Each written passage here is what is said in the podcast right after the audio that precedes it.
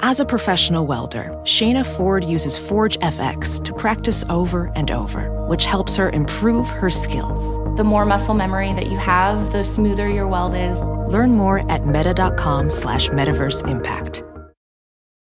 With threats to our nation waiting around every corner, adaptability is more important than ever. When conditions change without notice, quick strategic thinking is crucial. And with obstacles consistently impending, determination is essential in overcoming them. It's this willingness, decisiveness, and resilience that sets Marines apart. With our fighting spirit, we don't just fight battles, we win them. Marines are the constant our nation counts on to fight the unknown. And through adaptable problem solving, we do just that. Learn more at marines.com. This program is sponsored by the Kavli Foundation based in Los Angeles, California. The Kavli Foundation is dedicated to advancing science for the benefit of humanity.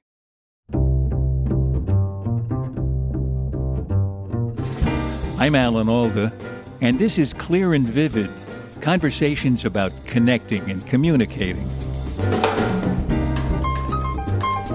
What we're good at as humans is creating and establishing traditions, and we're slower at coming up with new ideas. But a fertile source of new ideas is someone who has a different set of traditions, a different perspectives, different approaches, different sets of skills. Not only are they good at generating novelty and, and innovations and stuff, but they make the people already living there better at those things too because of this recombinative process. That's Joe Henrich. He's fascinated by how culture has shaped our evolution, not only changing our bodies and expanding our brains, but even expanding our ability to cooperate. Thank you for being here. This is really great. Ah, it's great to be with you. You're famous for noting that a number of us, including you and me, are in a sense weird. That's right. Weird is short for what? It stands for Western, educated, industrialized, rich, and democratic. Which is not everybody in the world, right? 12% of the world, 12% of the world roughly. So, yeah, we coined the acronym as a way of raising consciousness about the fact that psychologists tend to study this small slice of humanity. And there's a lot to be learned by studying the full diversity that Homo sapiens has to offer. And in the process of doing that, you've really come up with some interesting ideas. For instance, the idea that culture can shape evolution, that it not only can, but it does. Yeah, yeah, and I think that this has been going on for a long time. So, um, I mean, could, the estimates vary, but at least a million years. So, going back to something like fire and cooking, um, which is clearly culturally transmitted. If we dropped people into the forest, they don't innately know how to make fire and cook. It's actually Right. quite quite hard to make a fire. But it looks like our intestines and colons and stomachs have been shaped by being a species that cooks. Would it have been Homo erectus a, a million or so years ago that figured out fire? Yeah, so there's a, there's a little bit of a debate about that, but my colleague Richard Wrangham has argued that it may have been the emergence of fire or some sort of food processing that led to the emergence of Homo erectus, which is where our brains really begin to expand. We get taller. There's a big energy release when you start cooking.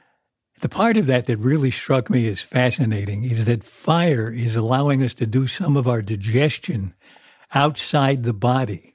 And therefore, evolution follows suit and makes use of that by giving us these smaller body parts. Yes, the second most energy intensive tissue in the body is the digestive tissue. So natural selection wants to save energy wherever it can. So if you have all this extra colon you don't need, it just shrinks the colon down. So we have these unusually small stomachs, short colons. We have much smaller teeth. We don't have these big jaw muscles that go up to the tops of our heads like our fellow apes and our ancestors did. And that's because we've we've shoveled off all these things to, you know, knives and chopping and cutting and cooking and heating and fermenting and all these different ways we pre-process food before uh, putting it in our mouths. Another of your ideas that interests me is that innovation thrives through the connections and collaborations within a cultural group. Yeah, so we tend to think we have what some historians have called the myth of the heroic inventor. So we see invention as something that's seated in individual minds and individual geniuses. But when you look at how actual inventions occur, it's really a recombination of ideas that come from different people that, you know, they might they might meet in the head of one person, but that's because they got different ideas from different people. So once you realize that, you realize that the size of the population is going to create more opportunities for ideas to be created and then circulate and recombine to create more ideas. Hmm. And in order for those ideas to meet, the population has to be interconnected. the idea of interconnectedness and the importance of it reminds me of a lunch I was having with the anthropologist Randy White a few years ago in Provence. Where we were eating was a place where Neanderthals had routinely crossed the terrain. And I asked him why he thought, what was the major reason why modern humans survived in that same area and the Neanderthals didn't. And he said it was innovation. And I said, and what role did communication play in that? He said it was essential because they were all over the place. And an idea, a new idea, could go from one cave to another with ease and get improved on by the people in that cave and improved on by people in other caves. So that the interconnectedness of that kind was very important. And so I figured from that that with the Neanderthals, they were so spread apart. What happened in Cave 12 stayed in Cave 12. Exactly, exactly. Because the, the Neanderthals were adapting to Ice Age Europe. So the best way for them to survive was to spread out. They had limited limited resources to deal with. So this shrinks the collective brain. And the and the interesting thing here is the Neanderthals had uh, equal or larger brains than we have now. So, you know, in, in general, in primates, brain size predicts cognitive complexity. So they were at least as smart as ours, us, we, we are in some raw sense. But we had the collective brain uh, working. And, you know, of course, there's then interbreeding with Neanderthals and stuff. So we're, we're all kind of a mix. But Which I guess is why I'm so proud to be 6% Neanderthal. I can say I might have a bigger brain. right, exactly. So, the idea of the collective brain, I guess a vivid example of that is what you call the Lost Explorer Challenge. Turns out there are so many stories of explorers who are very smart, and yet when they get lost and they get into territory they don't know, they don't have the advantage of the people who know that territory with their collective brain. How common is that? I've collected lots of cases, you know, dozens of cases. And I think what the main thing they illustrate is how dependent we are as a species on this large body of knowledge that we get culturally. So one of my favorite cases is the, the Burke and Wills expedition, where uh, explorers left Melbourne to travel to the Gulf of Carpentaria in northern Australia, and then they wanted to travel back. They end up getting stranded, and they, but when they get stranded, they brought camels from India uh, to help them in the trail, and the camels escape. Well, Burke and Wills struggle to survive because they can't find food or make tools or do the things that any Aboriginal adolescent could do. Mm. Um, but the camels actually get away and survive, and now Central Australia has lots of camels. So the smaller brain camel does well because they have lots of instincts. They can smell water a mile away and process food and stuff. But the humans didn't have that because we're reliant on this large body of knowledge generated by the collective brain that allows us to adapt, find food, survive, make medicines, travel, all those kinds of things. So it just shows this, that what our brains are for is really taking advantage of this culture stuff, this knowledge and wisdom and know how bequeathed to us by prior generations, and not about individually solving the problems on our own. Is that a new way to use the word culture? Yeah, well, so there's a growing field which, you know, goes all the way back to the, say, mid 1970s. But that's just the very beginning of it when people first started to think about culture as anything we acquire by learning from others. Hmm. Uh, so you get cultural traditions because things are passed down from one person to another person, down through the generations. But if you think about all the things that are influenced by our ability to learn from others, then you can get this cultural evolutionary process. And, and our species seems to be unique in the degree to which we have a cumulative process, where each generation we add to the body of knowledge created by the prior generation, you know, improving it and honing it or just adapting it and changing it. Um, and that's one of the things that I've argued makes us uh, unique in the animal kingdom is this reliance on this cumulative body of knowledge and our and our ability to imitate others. I was really interested to see how your research points to the importance of diversity for innovation to take place, measuring how more U.S. patents were issued wherever there was more diversity. Can you tell me more about that? Yeah. Um, so there's a lot of fascinating research coming mostly out of economics on this. In our lab, what we did is we, we said, well, we think that a good way to capture slices of culture is to look at surnames. So we got data from the US Census and we calculated the diverse, diversity of different surnames in every county in the US for basically the entire history of the US. And what we can show is that counties that had greater diversity, as measured by number of different families, as captured by surnames, leads to faster innovation, so more patents per capita, more breakthrough patents per capita. One of the interesting uh, things that happens uh, in this research is that you can look at the immigration quotas that were put in in um, 1924. There was a big push to restore the ethnic diversity of the U.S. back to the 1890 census. So, uh, decision was made by Congress and signed by President Coolidge to sort of shut down immigration from Italy and, and Eastern Europe. And this, uh, so this ended essentially ended immigration from a lot of these places. And then you see a sudden decline in the patenting in the U.S. in those in the domains where those immigrants had previously been patenting in. You know, people bring expertise depending on where they're coming from. Uh, and one of the my favorite part of the story is that the native-born Americans actually get less innovative too. And this is something that recurs through this uh, literature is that when people come in from diverse places with different ideas, not only are they good at generating novelty and, and innovations and stuff, but they make the people already living there better at those things too. But what we're good at as humans is is creating and establishing traditions and we're slower at coming up with new ideas. But a fertile source of new ideas is someone who has a different set of traditions, a different perspectives, different approaches, different sets of skills, and they come in and that creates an infusion of new ideas that you just get the ideas much faster than you would if the individuals within one particular tradition are just sort of plodding along. So it's like a fertilization of things that have been occurring elsewhere. It's funny, it sounds like something as valuable as that would have been picked up as part of a survival mechanism that the trial and error of evolution would put us through. And we would reach out to other groups. On the contrary, there's this preference for our own group that seems to be very powerful. Yeah. Well, um, I mean, I've, I've written about that. And the secret of our success, I make the case that a lot of our sort of ethnic biases that you see, you know, across diverse societies, tendency to prefer people who speak your language or speak your dialect, dress similar to you, those kinds of things, um, are because when you're going to actually interact with people, you have to coordinate on social norms. And so this causes people to use cues like linguistic similarity, for example, to decide, you know, who to interact with. And you can see this in very young children and even in babies with in some experiments. So you know that leads to this bias and you can see that in the scientific realm. So if you study co-authorships among scientists they tend to co-author with co-ethnics people who share their mm. ethnicity. But the most impactful papers are occur when you get people from very different backgrounds together. If you look at like measure scientific impact by number of future citations or something like that. So in some sense people do exactly the wrong thing right? They should be looking for more diversity but they just tend not to. And it's probably all going on at an unconscious level right so why I wonder why does it persist when it's not so effective? Well, the the idea is there's a big value to this coordination thing. So there's always this kind of this paradox of diversity is there's these benefits to having the same norms, knowing what to expect the other person to do, and you know creating all this conformity because every increases cooperation essentially, and then the power of diversity. So the trick is to create institutions where there's at least norms about how to interact with each other, so you can get the benefits of the ideas.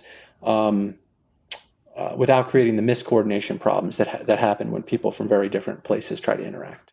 You remind me of a study I read about in Scientific American a few decades ago. They programmed a computer to have squares of red and blue on the screen, and they were randomly mixed. But then they gave each square a preference to have at least one of its sides next to a square of its own color, just a 25% preference to be next to its own color. They ran the program many times and they started to see blues clumping together with blues and red with red. Until after a few hundred trials, it was evenly divided, all blue on one side and all red on the other. Yeah, so these these small differences then aggregate over time, and uh, I mean that, that I think that explains lots of human phenomena. But some societies have figured out ways to around this. So even if you look at hunting and gathering societies, they'll have rules about forcing people to marry further away. Really? So in Aust- yeah, in Australia, it's it's called linguistic exogamy. It's very non-intuitive to us, but you have to marry someone who doesn't speak your language. Now, really, everyone's multilingual, so there's no problem with communication, but you have kind of the language of your local community. That's the language you grew up speaking, and then there's other languages which you learn growing up, but they're not your home language, not the language everybody speaks in day to day life. And you have to marry someone who speaks one of these other languages. And that forces people to go further afield than they might otherwise and creates links via marriage ties among these bands and effectively creates a larger collective brain. These same groups will have rituals where they'll all get together once a year, say, or once every couple years. And they're doing some rituals and things, but as part of that, they're exchanging all kinds of knowledge and skills. And so it expectively expands their collective brain. When you brought up rituals just now, you reminded me of the benefits that humanity seems to have had from religious rituals. That's been a strong driving force in our survival because we get more cooperation, yeah, social scientists have long sort of recognized by observation and studying different societies that rituals have this powerful effect. But recently, psychologists have gotten into the act and done a lot of controlled experiments to look at the effects of moving in synchrony or jointly making music um, a number of other pieces of ritual. And it turns out these things really bind us together and increase our cooperation. So you can think of this like as a social technology. So groups that have regular communal rituals are, you know, creating stronger bonds among the social group and expanding their groups, generating more cooperation than they could otherwise. And they're going to be prosperous and spread at the expense of other groups. So, you know, rituals are really a core part of our species history and they, you know, we don't really know how far they go back, but you know, they're widespread across societies. The smallest scale human societies have them. There's reason to think Paleolithic societies had them. Cooperation is another funny thing. It's better the more we cooperate, but we tend to cooperate with our own group better than we cooperate with alien groups, foreign groups, groups that don't seem like us. In fact, some some people say that we cooperate best when we're at war with another group. But I think you've expanded that idea so that cooperation when in war is just one of the ways we cooperate well. Yeah. So, I mean, you know, humans cooperate in lots of different ways, but I think the point you're, one of the things you're pointing to is that what's amazing about human societies is the variation in the scale of cooperation. So, you know, you can cooperate just with members of your nuclear family, you can cooperate with your extended family, you can cooperate with your village, which is several different clans, say, or large extended families. You can cooperate with some larger unit, your ethno-linguistic group, and you know then you can go up from there to you know the big nation states of the modern world. And so one of the questions I've been interested in is what are all the different ways that humans have figured out how to scale up cooperation? How do you get us to cooperate on larger and larger scales? And you were mentioning about the war. We've actually done a bunch of studies on that where we look at people who have been uh, heavily affected by war shocks and then we look at their cooperation and you know they seem to have more intense feelings of cooperation within this circle within their kind of interdependent sphere right so and it does seem like it lasts decades we you know we have data showing that it lasts at least a decade but i hmm. think it lasts longer uh, so yeah, all these things are at play in human evolution. And then, you know, I'm trying to figure out, well, how is it we scaled up? We mentioned ritual, but I've also done research on religion, showing the effects of believing in big, powerful, moralizing gods, and asking, well, does that make people cooperate more? Uh, and so we did experiments all around the world to show that people who believed in these powerful, moralizing gods were more likely to cooperate with a co-religion. How would you experiment with that? So there's two different ways. One is you can get variation across different societies, and you have people do an experiment where they can give to themselves or a member of their local community or to a, a distant co-religionist, someone who's in their religion but lives in a different village. And you see how they allocate money between these two. And then you look to see if you can explain any of that variation in people's willingness to give by asking them questions about their religious beliefs, in particular, whether their God is moralizing, how much their God is willing to punish, their God or gods, um, and uh, whether their God is omniscient, so how much they're going to know about whatever whatever they right. do. And we show we can explain these things. Now, that's a kind of correlation, so there's lots of ways you might worry about that. One of the ways that psychologists, and this is really work led by Azim Shariff and Ara Norenzayan, they unconsciously remind people of God, and then they see if they cooperate more or less in these different circumstances. Um, and yeah, so and so that seems to suggest that people uh, get a bit more pro-social towards co-religionists when they're unconsciously reminded of God. So this is based partly on the distinction between the gods that were once thought of as playful and kind of human in their frailty compared to a powerful God that punishes you for what, what you're not supposed to do. And the things you're not supposed to do are tied to rituals that further bring you together. Exactly. Rituals is definitely one of them because that's remember we were mentioning earlier that you know rituals can help bring people together. So in order to get people to do rituals, there's often a god that wants you to do the ritual. But then it's also related to things where cooperation and sociality might go awry. So things like stealing and murder and adultery and the kinds of things that we typically associate with uh, moralizing gods. Um, and the other fact that people don't realize is that if you study the diversity of, of religions across human societies and back into history, you know, lots of gods of societies are weaker and more whimsical and you know they're less powerful. They can be bribed cajoled. People develop reciprocity relationships with their gods. And that it's it's you know it's been a historical trajectory to get these gods that are eventually omniscient control the afterlife things like that. And so we make the case that this is one of the technologies that's been evolving as societies competed to help trying to scale up the, the level of cooperation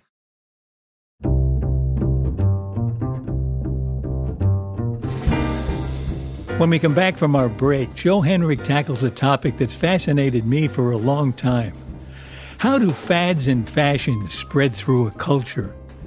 Everything from political ideas to haircuts. This program is sponsored by the Kavli Foundation, dedicated to advancing science for the benefit of humanity.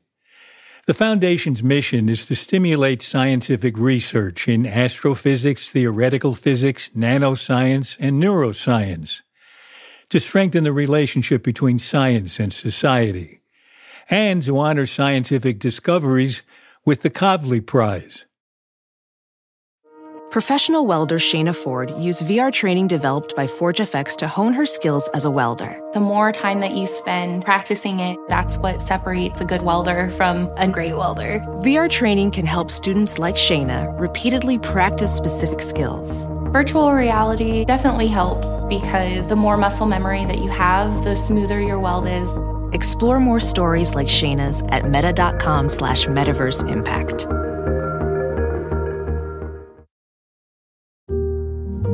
My son had a gift with technology. With reliable internet at home through the Internet Essentials program, the world opened up. He's part of this next generation of young people who feel they can thrive. Through Project UP, Comcast is committing $1 billion to help open doors for the next generation with the connectivity and skills they need to build a future of unlimited possibilities.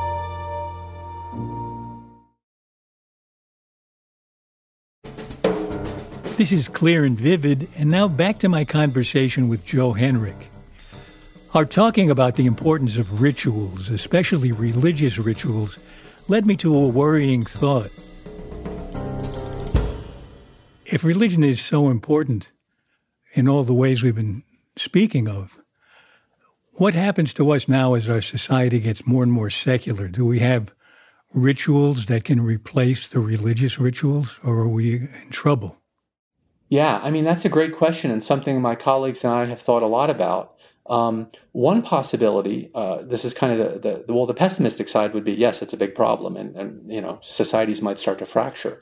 The optimistic side would be that religion provided a bridge to building the strong secular institutions that now characterize societies like Denmark, where uh, people are operating, you know, under a new rubric, and this the, the rubric, and the societies are have these powerful institutions which can maintain cooperation and and get people, yeah, in some ways replace the functions of religion. So in some sense, it was the it was the ladder up to these other institutions, and, and now we don't need it anymore.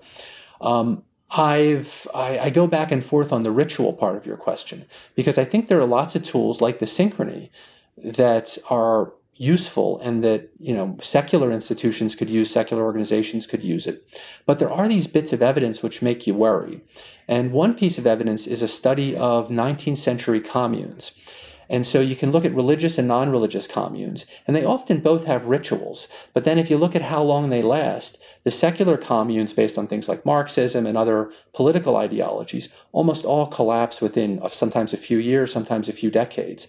The only ones, like the Mormons and the Hutterites, that really have legs and last for over a century are some combination of rituals and, and supernatural beliefs and re- religious beliefs. So, the idea of ritual contributing to cooperation struck a note with me because I, when I was working on a book, I came across a research project at a university in California where groups of people were encouraged to walk across campus in step with one another. And their replies to a questionnaire afterwards showed that they were more willing to trust the people in the group they walked in step with than the ones who walked randomly. Yep. And that's kind of an example of a simple ritualistic behavior, isn't it? Yeah, so that's and that's the kind of test, and they've even done that same experiment where they then had the people engage in a in a what's called a public goods game, where you're given money and you can give it to the group at a, at a cost to yourself, so you increase the total group take home, mm. and people are more willing to give to the group, and the group ends up making more money after you've walked around in sync around campus. And the, one interesting thing that it's worth pointing to is that militaries took relatively long to figure this out. Mm. So Europeans were, you know, a guy named um, William of Orange, uh, a, a, Dutch general was reading some Roman uh, writings and realized that the Romans sometimes marched their soldiers around in synchrony. And so he started doing it with his soldiers. And this eventually leads to military drills where everybody was marching their soldiers around in sync because they're tricking their psychology into being more like a band of brothers, right? That's great. That's so interesting. Now, cooperation, you say, evolved necessarily with language. Why necessarily? Well, the well, one key idea is that language itself is a product of cultural evolution, right? We learn from each other. Languages can get more complex as we accrete more words and more grammatical tools. So there's that. But the hidden problem in language is that um, it's a it's got a cooperative dilemma embedded in it in the sense that uh, language allows you to lie cheaply. And if everybody was just lying for their own self-interest all the time, then the simplest thing to do is to stop listening, right? Because you're just going to get tricked and deceived. So you could just sort of turn off. And so unless you can kind of have some norms or something to make sure that people are at least approximating the truth much of the time, then it's hard to get the evolution of language as a cooperative communication system off the ground initially. So, you know, so the evolution of language, you can't get language before you've solved some basic elements of cooperation. I see. Well, I have one question that you seem to be the person to ask that's been on my mind for decades now.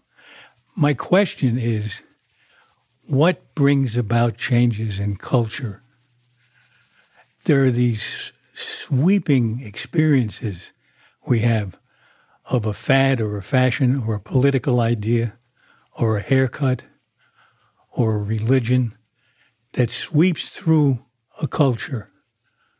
Does any of your work give us insight into how that happens? Yeah, I mean, I think there's a growing body of, uh, I think, ways of thinking about this, or, or pos- you might think of it as possible hypotheses for any given rapid diffusion of ideas. One is is kind of an intuitively obvious one, in that um, it's clear that humans are geared from a young age to attend to prestigious individuals. So now that might sound almost tautological because it's prestige is almost defined by that. But individuals who are perceived as particularly knowledgeable, successful, skillful get preferential attention. And the way we think, so we've done these experiments with little kids where uh, you expose a kid to some models, some some individuals, some people, adults, uh, no, adults playing with um, some toys. And in one case, you have observers who are watching one model but not watching the other. And then you expose the kids to the same adults who are using the toys, um, using a different toy, choosing one beverage, choosing one type of food. And then the kids have a chance and they can play with a toy, they can choose a beverage and, uh, and choose a food. And they tend to copy the individual that was watched by other individuals. So it's as if they're with, and you, and you, can ask them questions and they don't have any conscious access to what's affecting them, but they're hugely more likely to copy the individual who's looked at. So somehow they were tracking who other people were paying attention to, and they used that to figure out how to direct their attention. So the person who's being watched is momentarily famous in that triad. Exactly. Exactly, exactly. And this, of course, explains all kinds of things like celebrity endorsements, you know, because yeah. celebrities get watched and then everybody sees them getting watched and then it makes them a good a model for all kinds of things outside their domain of expertise. Um, and, and yeah, so, so this can lead to things diffusing if the right people right in this case meaning people likely to be imitated by others adopt some idea or some way of doing things that can then diffuse as a consequence of just the prestige of the adopters. So that ex- example of the experiment where all you need to affect the child's choice all you need is somebody paying attention to somebody doing it. Right. So it doesn't have to be a celebrity in the conventional sense. Right right. Or a person with uh, some kind of standing in the community. So that could explain, I suppose, how a fashion or a, a belief gets legs in a little community where there's nobody apparently exactly. influential. Right.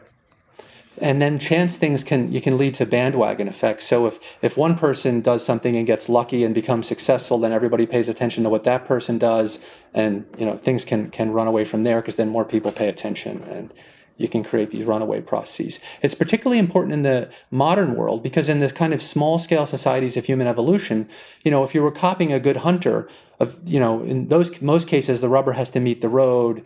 After many decades or months of working, you're you're going to see whether the person is a good hunter or not. But in a, you know, in a world of millions of people or billions of people, um, the payoffs are less clear. The people are very distant. Your access to information is less. So you can have all kinds of strange uh, bandwagon effects. One of my one of the examples I use in class, and I, I used it in a, in a, recent book, is uh, the UK government was trying to get women to go in for breast cancer screenings to see if they had this particular gene which increases your likelihood of getting breast cancer. So they began an educational campaign in January of 2013 or 2014 and they had had very limited success. They were trying to get knowledge out there and they, they weren't getting anywhere.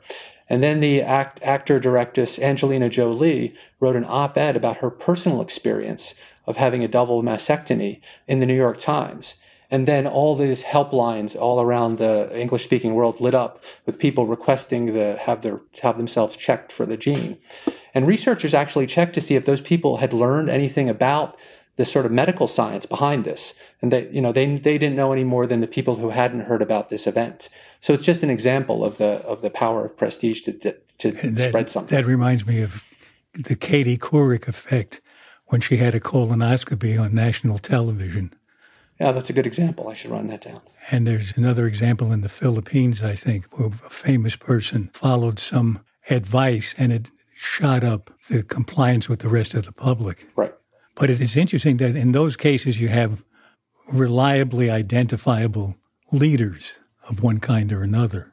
Right. But what's interesting uh, in in some of these cases, anyway, is that uh, they're not people who have expertise in these fields, right? right. So Angelina, right. I'm sure, is a brilliant person, but she's not a physician. She hasn't done any research on on breast cancer screening or anything like that, right? But yet she's, she seems to be the model. So, you know, so you need some kind of explanation for that. And, and so we've been working on this prestige one. I want to I want to circle back to your original question because one other thing that seems to be important for the spread of ideas is what the current distribution of other ideas is. So you can imagine different ideas fit together to varying degrees. So an idea that might have its time not because it, the idea itself changed, but because the the the distribution of other ideas in the field, which it among minds, that it fits together with uh, has shifted. So certain religious beliefs could get going when they really um, can connect with people's minds. And I, I make this argument in uh, The Weirdest People in the World, in my 2020 book, that Protestantism begins to spread uh, when it does. Martin Luther is clearly an important figure, but there were lots of other figures before him that had similar ideas. But he came at a time when, you know, cities had really emerged, there was an individualistic psychology, and that the sort of psychological ferment had shifted, I argue. And then that made this very individualistic faith of Protestantism quite likely to spread. And so it was a matter of other things happening that gave Protestantism its time. Yeah, the idea that ideas spread like magic is one thing, and yet there are people who have careers based on the idea that they know how to make an idea spread, and I kind of doubt it. right. It's yeah, it's, it's it's very complicated for exactly this reason. It all depends on the details.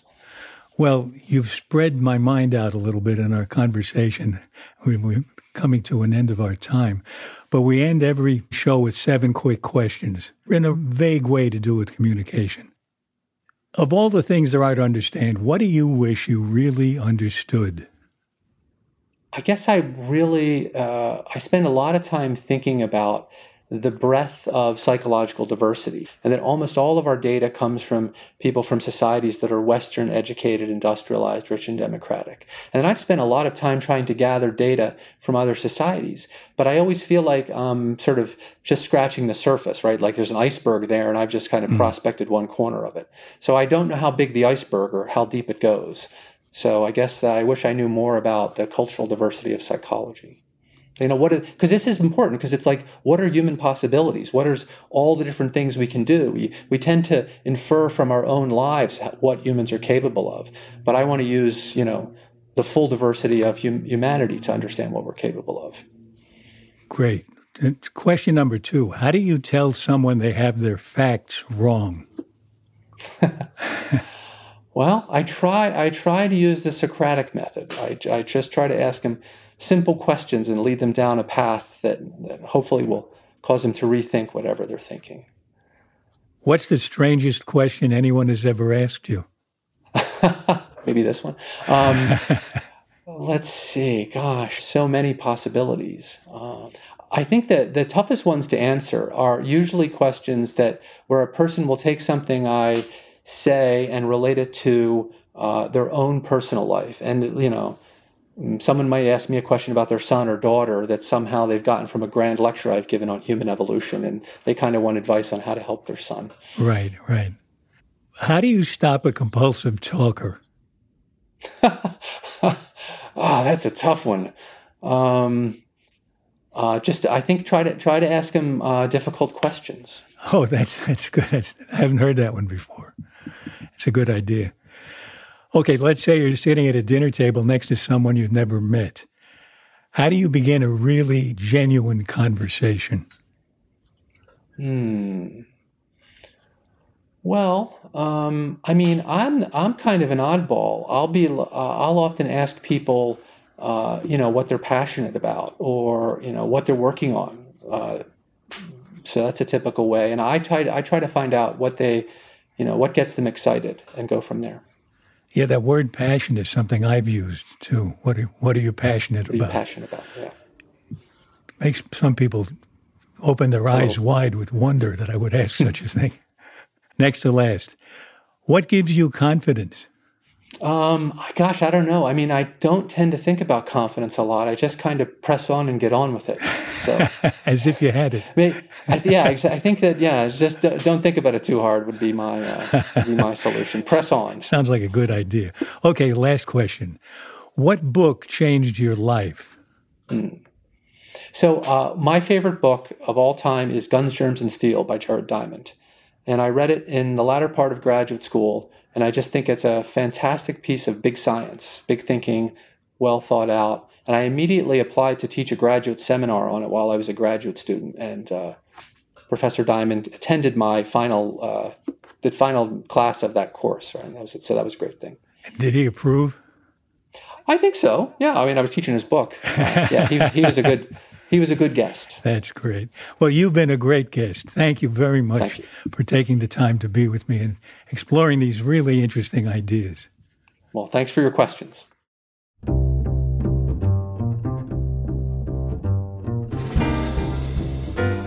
This has been clear and vivid. At least I hope so.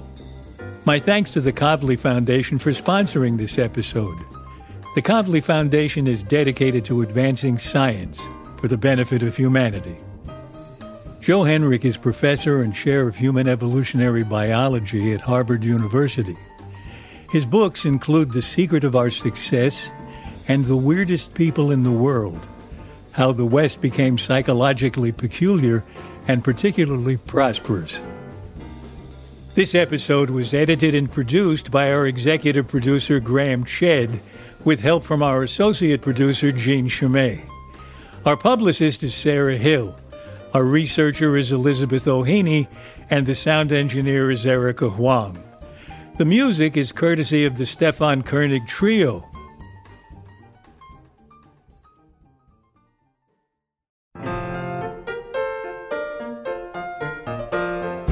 Next in our series of conversations, I talk with Carl Safina.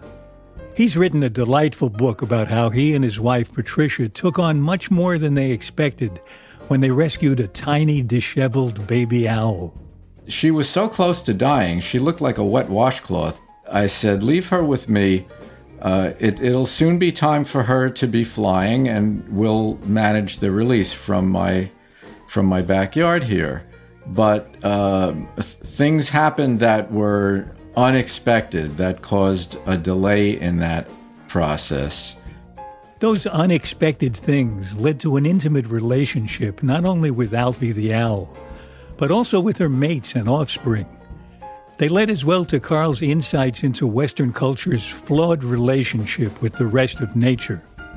Carl Safina, Alfie, Plus One, and The Who next time on Clear and Vivid. For more details about Clear and Vivid and to sign up for my newsletter, please visit alanalda.com. And you can also find us on Facebook and Instagram at Clear and Vivid. Thanks for listening. Bye bye.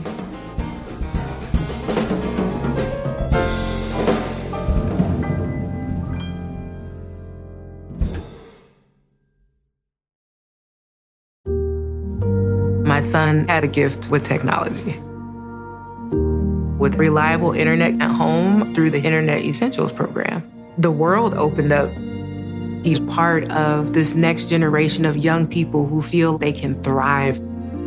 Through Project UP, Comcast is committing $1 billion to help open doors for the next generation with the connectivity and skills they need to build a future of unlimited possibilities. Making your cat happy is a number one priority. Priority number two is keeping a clean litter box. Fresh Step Outstretch Litter helps you do both. Fresh Step Outstretch Litter traps waste at the surface with less crumbles and absorbs more waste and odor compared to Fresh Step Multicat. Find Fresh Step Outstretch Litter at a store near you today. Fresh Step is a registered trademark of the Clorox Pet Products Company. Certain trademarks used under license from the Procter & Gamble Company or its affiliates. Shopify is the global commerce platform that helps you sell at every stage of your business. With the internet's best converting checkout, 36% better on average compared to other leading commerce platforms, Shopify helps you turn browsers into buyers. In fact, Shopify powers 10% of all e-commerce in the US. Sign up for a $1 per month trial period at shopify.com slash podcast free. All lowercase, shopify.com slash podcast free, shopify.com slash podcast free.